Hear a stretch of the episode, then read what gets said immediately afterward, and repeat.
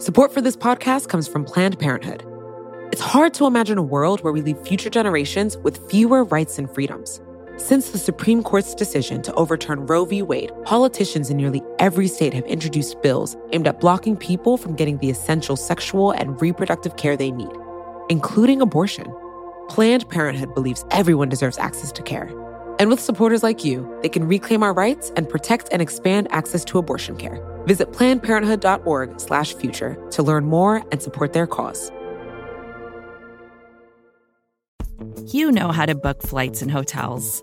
All you're missing is a tool to help you plan that unbelievable travel experience. That's why you need Viator. Book guided tours, excursions, and more in one place. There are over three hundred thousand travel experiences to choose from, so you can find something for everyone. And Viator offers free cancellation and twenty-four seven customer support for worry-free travel. Download the Viator app now and use code Viator ten for ten percent off your first booking in the app.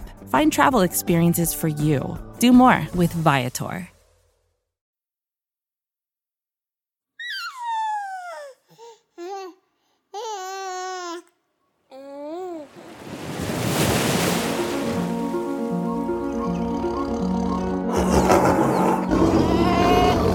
Dragon, SpaceX, go for launch. ten. Nine, eight, seven, six, five, four, three, two, one, zero. In a world with many problems, one problem reigns supreme: the climate emergency. The stakes have never been higher. The odds of bipartisan agreement on this issue have possibly never been lower. But there's a new president in town, and he's hot for science. We've already waited too long to deal with this climate crisis. We can't wait any longer. It's Earth Week at Today Explained. We're going to talk about what's in store for this planet. The future of our future. Welcome to Earth Week on Today Explained. Happy Earth Day! We're celebrating with Earth Week here at Today Explained. On yesterday's show, we explored the expanding universe of electric vehicles. Today, we're going to focus on what fuels them, our energy. Bill Gates says that if you want to be serious about our climate emergency, you got to get serious about nuclear energy. People at least should be open-minded that a next-generation reactor can have far better economics, far better safety. You know, no proliferation, no waste problem. And Bill's putting his money where his mouth is.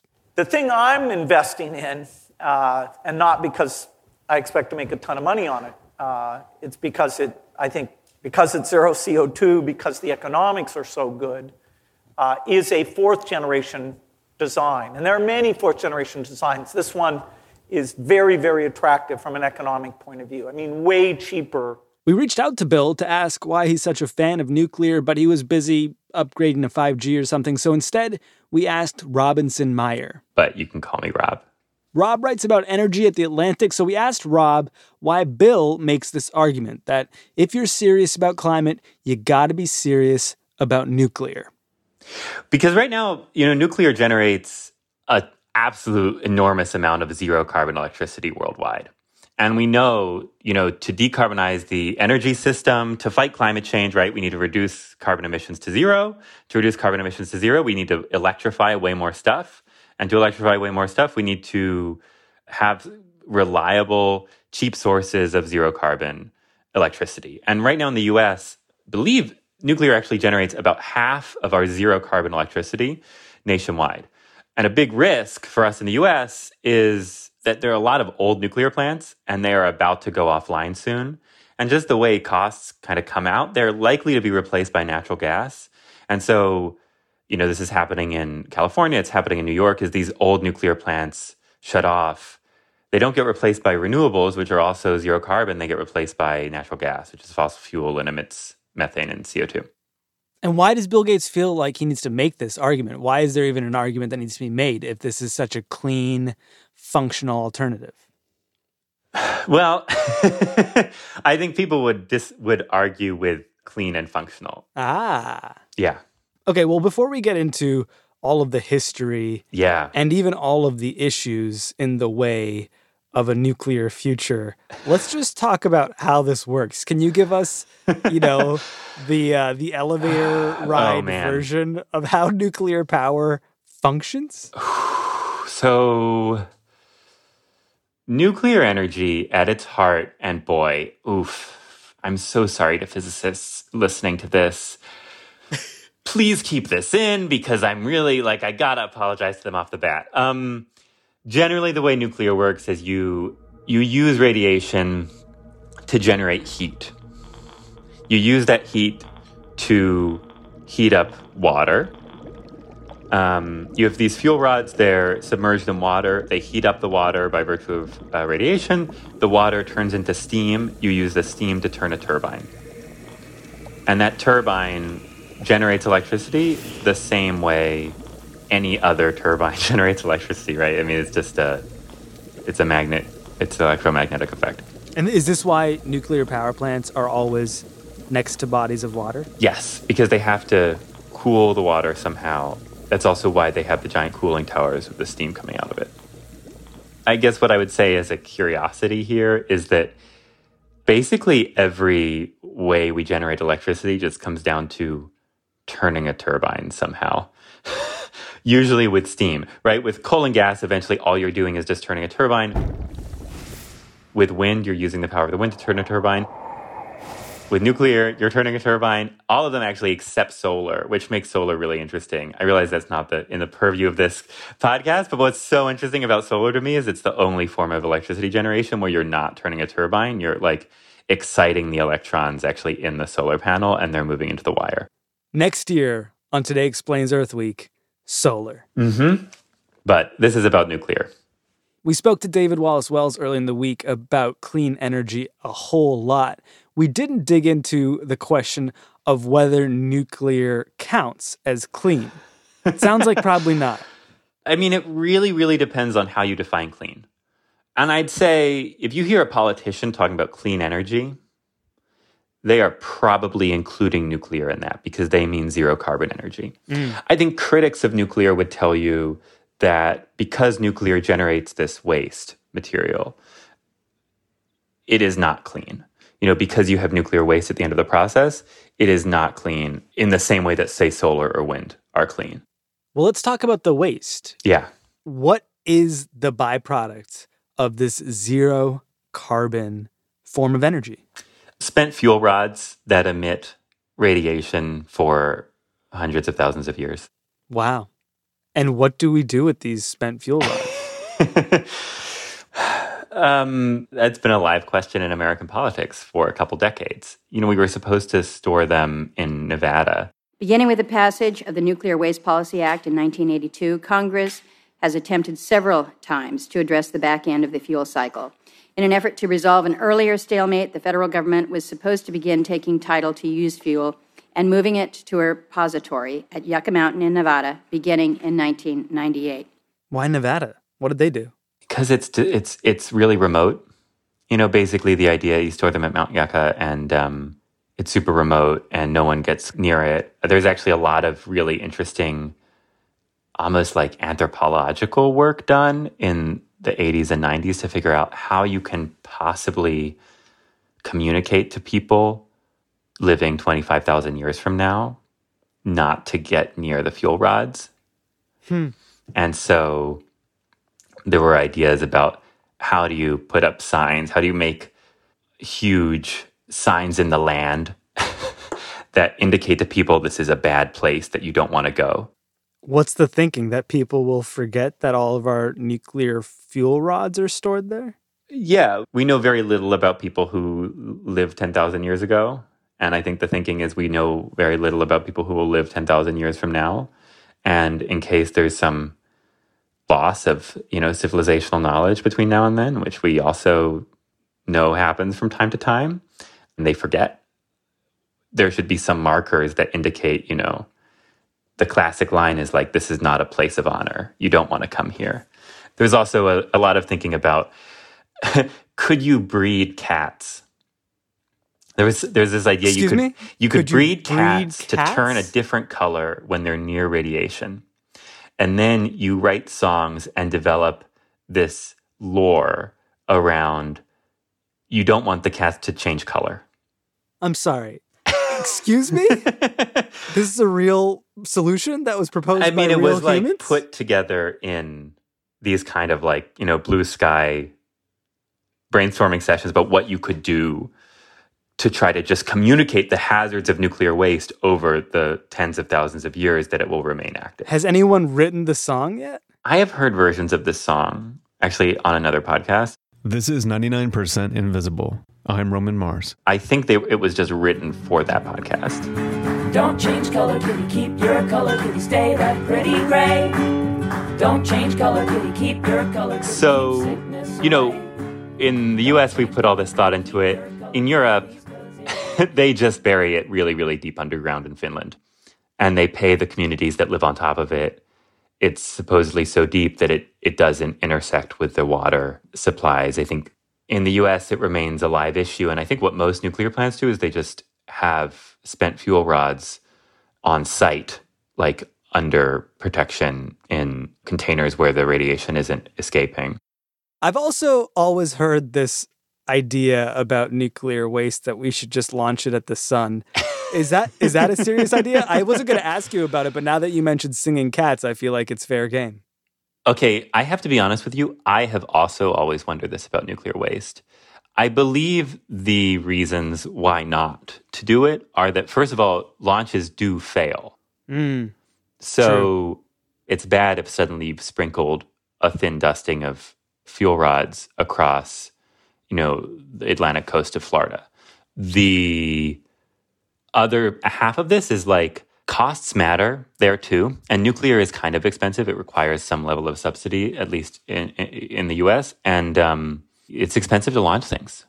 Okay, let's talk more about cost. How expensive is nuclear energy compared to other sources? It depends a little bit plant by plant, but it is not cheap. And it tends to require some level of state subsidy when we build it. It's not cheap in part because the safety regulations are very high. In the U S, people understandably want to make sure it's safe, and it's very high cost burden to comply with that. Nuclear is more expensive than renewables, basically, period. Hmm. It's much more expensive, and that's pre-subsidies, and we tend to see nuclear get subsidized. And of course, where nuclear is different, and I think why climate people get very excited about nuclear, is because nuclear is a source of what's called firm power or firm electricity. And this is arguably why, even though it's expensive, it's worth paying for, because nuclear, you know, generates electricity all the time. Like once you get a nuclear plant going, you're basically running it all the time, especially a conventional big multi-reactor, giant cooling tower nuclear plant. And power all the time is like the, the hardest and most important part of the electricity system, right? The Texas blackouts happened because actually natural gas was unable to supply power all the time.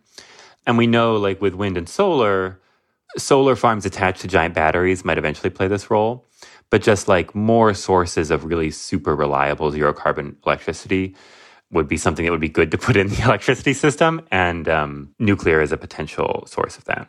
A third impediment here that you haven't mentioned is death. Why haven't you talked about the death, Rob? Because the death, how would I put this? People get very worried about the safety of nuclear plants. And like, understandably, right? If you have a nuclear incident, there is potentially waste around for a long, long time. Which we did have just about ten years ago, almost to the month. This is a potentially catastrophic disaster. And the images of destruction and flooding coming out of Japan are simply heartbreaking. You know, Fukushima killed, I believe the estimates are, the stress of evacuation killed way more people than the radiation itself. You know, the estimates are hundreds of people may have died as a result of the overall Fukushima tragedy. But most would say, you know, several dozen people died of, you know, immediate exposure to the Chernobyl waste, and then somewhere on the order of thousands to tens of thousands died as a result of like increasing their exposure of of cancer or another radiation-induced illness later on. And these are public health estimates. These are not, these aren't counts, right? You know, in Chernobyl, officially, the count is thirty-one people, but we know it is probably higher. You know, here's the thing.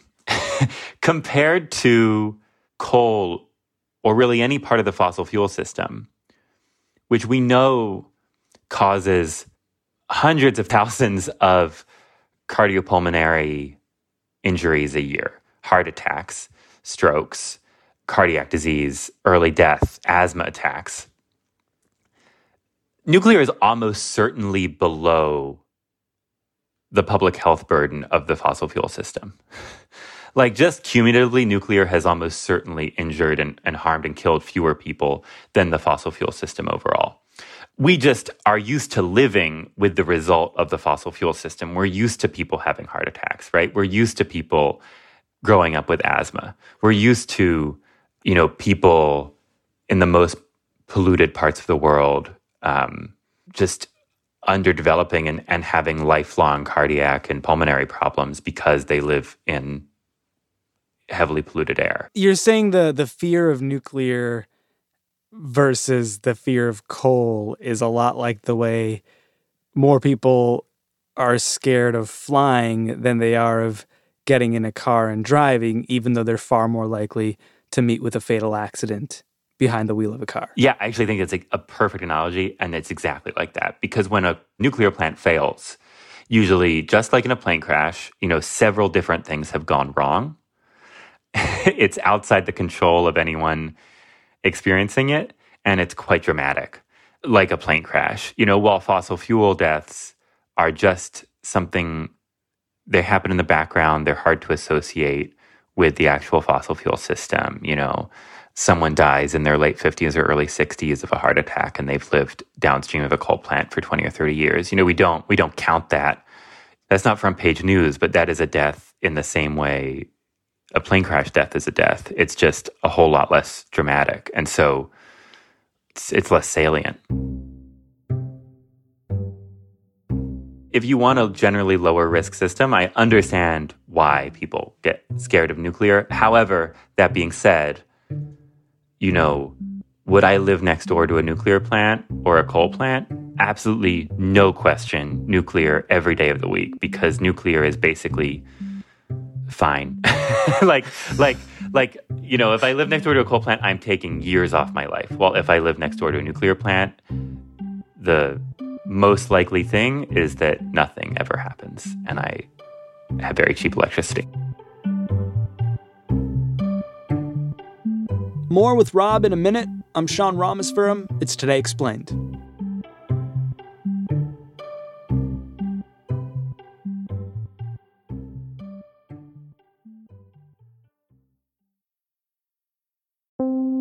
Support for Today Explained comes from F X's The Veil, starring Elizabeth Moss. If you like spy thrillers, or indeed Elizabeth Moss, then you might want to check out F X's The Veil. It's an international spy thriller that follows two women as they play a deadly game of truth and lies on the road from Istanbul to Paris and London. Oh, I'll go. One woman has a secret, same here, and the other has a mission to reveal it before thousands of lives are lost. F X's The Veil, now streaming only on Hulu.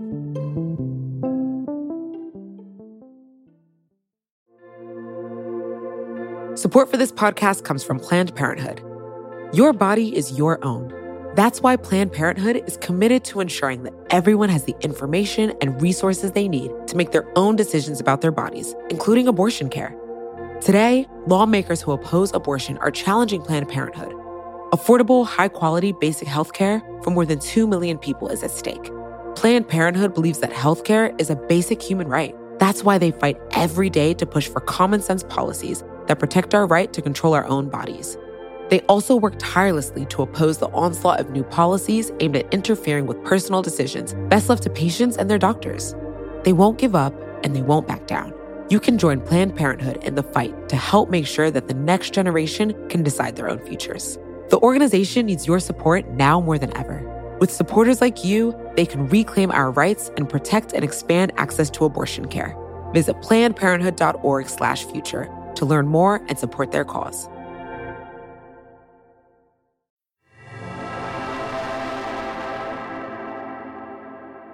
Rob, okay, so I think we've established that it's a little bit unreasonable to fear living next to a nuclear power plant. You know, personally, fun fact, I grew up next to a nuclear power plant, and here I am. Oh, really? Ten fingers. Ten toes. You can't see them, but trust me, I only got ten. But tell me. The third eye might be below the beanie. That's right. I'm wearing, they don't know I'm wearing a beanie. I know, they don't know they're wearing a beanie. Wildly yeah. unprofessional. He's wearing a beanie. Tell me, how's the world doing on nuclear?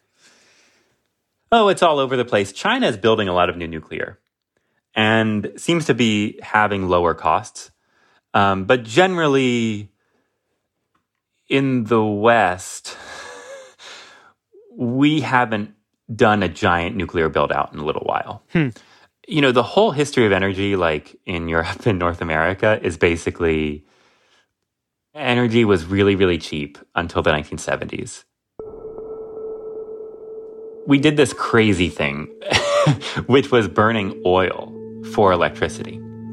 It wasn't a huge share of generation, but like we burned oil. And then the oil embargo happened, the, the back-to-back oil crisis in the nineteen seventies. And one out of every seven gallons of oil we've been using to power our homes, our cars, our businesses, and our schools just wasn't there anymore. Cost of oil really went up. We started to care about energy. And all these countries across Europe and North America kind of were like, oh, we can't just plan on importing cheap oil forever. What are we going to do for electricity generation? We were caught by surprise with a crisis that could recur and recur unless the entire country recognized the dangers of a quite real energy shortage. In the U S, what we did, actually, fun fact, we said we have coal and nuclear in the country. And so we'd be able to generate, this is what we should use for electricity. And coal, which was actually on the way out in the nineteen seventies, it was like really fading as a source of power, came back as a source of electricity and made up market share. We also tried to build a lot of nuclear plants, but there was a lot of opposition to them from environmentalists, from local communities. No more news! No more news! No more news! The sixties and seventies is the birth of the modern environmental movement. And they won a number of victories really quickly. In nineteen sixty-two, scientist Rachel Carson published a groundbreaking book, Silent Spring, arguing that pesticides like D D T were also deadly to birds, fish, and even humans. Silent Spring became a national bestseller. Can anyone believe it is possible to lay down such a barrage of poisons on the surface of the earth without making it unfit for all life? The hippie, you know, boomer energy winds up getting devoted to opposition to nuclear. And not for awful reasons. I mean, there were some really scary scenarios floating around to people. We've seen recently uh, India evolve an explosive device derived from a, a peaceful a nuclear power plant. And we now feel that several other nations are on the verge of becoming nuclear explosive powers. If you're not worried about climate change, maybe, you, you know, there's lots of reasons to oppose nuclear, and, and climate change hadn't emerged as a major environmental concern in the seventies yet. They succeed in making it so expensive and so onerous to build a nuclear plant that nobody tries for decades.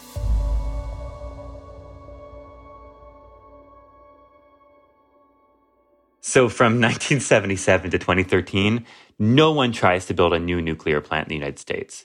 Not one. Not one. So this is this isn't even like a partisan thing. Like, this movement's so effective that it shuts down any ideation about nuclear energy across the country?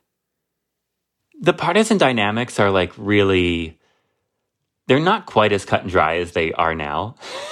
You know, like, what does start to develop, especially in the nineties, is like Republicans do start to kind of embrace nuclear, especially as a quasi-solution to climate change. Okay. And Democrats continue to some degree to oppose it. Though Democratic opposition is like quite fractured between the kind of historic base of like older environmentalists and then like a newer base of like professional Democratic elites. And what I think is really important to know about like the the history of energy politics in the U S is like, you know, in the nineteen seventies, we, we respond to the oil crisis by like investing in R and D a ton of different energy solutions R and D. Then in the early eighties, like oil prices go back down again and it becomes less of a pressing like pocketbook issue. And energy politics start to get really cultural.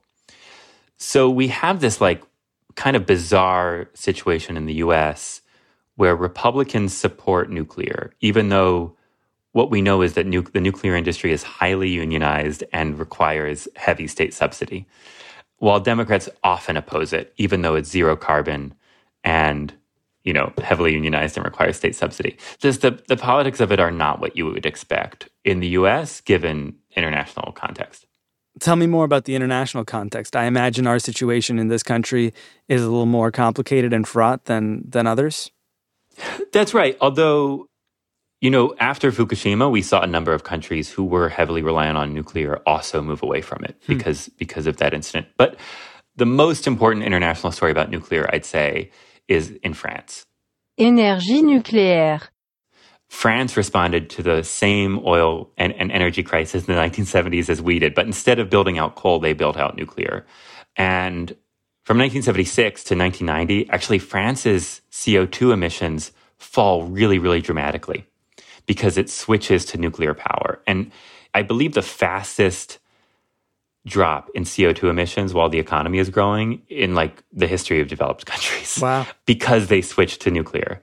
Now, France does it through a heavily centralized, basically like state-supported industry. You know, the opposite of everything you'd think Republicans would want in the U S.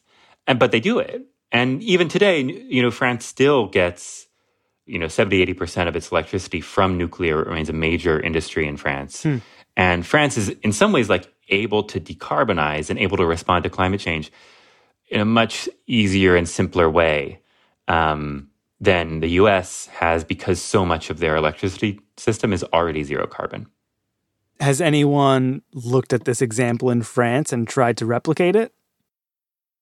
The politics of it are really fraught here, you know, because you have people who are pro-nuclear and want to replicate it in the U S, but that's a very small contingent. In the U S, what has started to happen, and I'd say I'm basing this on, on very strong anecdotal evidence and just what I've picked up in reporting, is that there is a real generational divide among environmentally concerned people around nuclear power. So if you are older and were involved or exposed to that nineteen sixties, nineteen seventies moment, like you really oppose nuclear a lot still. You don't want to see it happen. And so what's your biggest fear? Uh, a meltdown, a spent fuel fire, sabotage, tsunami, earthquake, man-made error, human mistakes, engineering mistakes. I'm not sure which one is biggest. And if you're younger and, you know, the primary environmental cause that you grew up with was not nuclear waste or nuclear war, but climate change, in my experience, people tend to be a little more open-minded about nuclear and even excited about it. I actually have a really funny story about this. So I was in Greenland with a bunch of climate scientists. And, you know, on the trip was this one of the most respected climate scientists in the country who did a ton of work to really help us understand. I'm not going to name him, but he did a ton of work to really help us understand how dramatic modern climate change is in the context of historical climate change. Okay. Like, it's like like modern climate change really bad. He helped us understand that. And he was with a bunch of, it was with a couple younger grad students about my age, nineties kids. And um, nuclear energy came up in discussions. You know, we were sitting by the fjord one day uh, after a day of field work, and, and nuclear energy came up, and the younger postdoc was like, oh, we got to do it. It's so important. It's like the future of energy. We got to research it. We got to build out nuclear. It's a good source of zero carbon electricity. It's like there's still so many technological advantages there that remain untapped with nuclear. Like, it's still the future. And this older climate scientist, who again has devoted his life to how bad climate change is, was like, no, no nuclear ever. Nuclear is worse than climate change. Climate change is bad. It will impose all these costs on us, but nuclear produces literally the worst substance in the world. And we can't have it at all. And it was just really stark to me how even among people who have devoted their lives to trying to get policy action on climate change, they were not willing to entertain the benefits of nuclear or the potential benefits of nuclear. And frankly, this is still a pattern I see in emails. And whenever I write about this generational divide in nuclear, I, I get a bunch of, um, to be frank, older readers, I'm thrilled are reading my work, who are very upset that I've made that argument. Is there an argument to be made here that, you know, if we have renewable energy that doesn't have this harmful byproduct, hydro, solar, wind, I know they're still not used at the levels they need. Well, of course, we, we, we stopped building dams, too. Like, we stopped building hydro for, for other environmental reasons. I mean, part of the... Sorry to just completely interrupt your question, but, like... That's okay. Actually, in nineteen fifty, a larger share of U S electricity was generated by zero-carbon sources than it is today. What? And that's because a ton of it came from dams. But there is all these, you know, other conventional problems of building dams, and so that's kind of gone out of favor as well. So in some ways, you can see the, like, story of electricity in the U S being, we used to be really excited about hydro and nuclear as like two zero carbon sources back in the fifties and sixties. And then we kind of fell out of love with those. And then we got into coal, and then we discovered coal and natural gas had all these issues. And now we're into solar and wind. Anyway, I'm sorry. You should, I apologize for interrupting. No, I mean, that's really interesting. I guess I guess I'm asking, is there is there some sort of established tier that we can all agree on, on the cleanest, most preferable sources of energy to the dirtiest and most harmful sources of energy? And if so, ultimately, do we have any consensus on, on where nuclear falls in that tier? Ooh, this is a tricky question. You know, in my brain, I guess, it's like wind and solar at the top, then nuclear, then the fossil fuels. Hmm. Where's hydro? Off to the side somewhere. I don't know. Not even touching that one.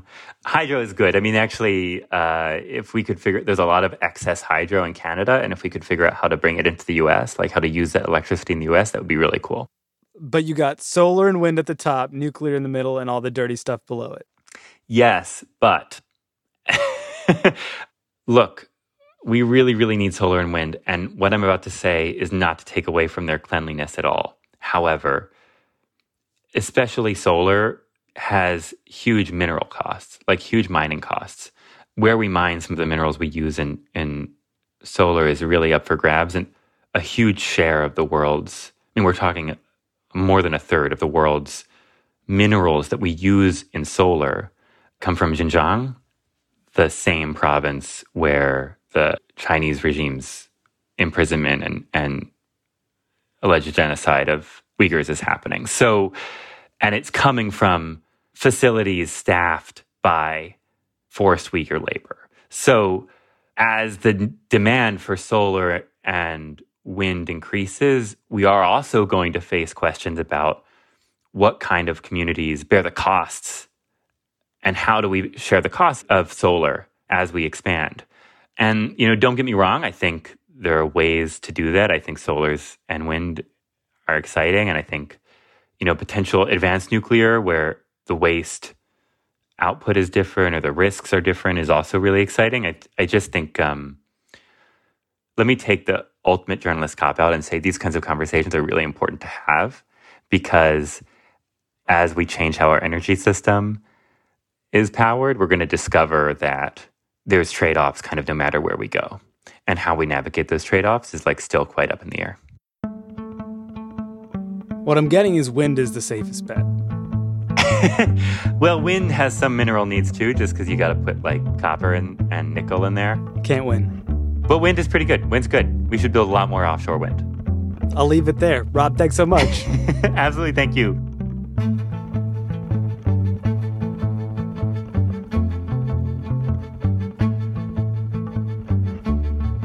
Rob Meyer, he's a staff writer at The Atlantic. We are wrapping up Earth Week tomorrow at Today Explained with a movement, a movement to conserve thirty percent of planet Earth by the year twenty thirty. And Vox podcasts have been making a whole month out of Earth Day, by the way. You can find everything the Vox pods have been doing on climate and energy and biodiversity and even movies about planet Earth at vox dot com slash Earth Month.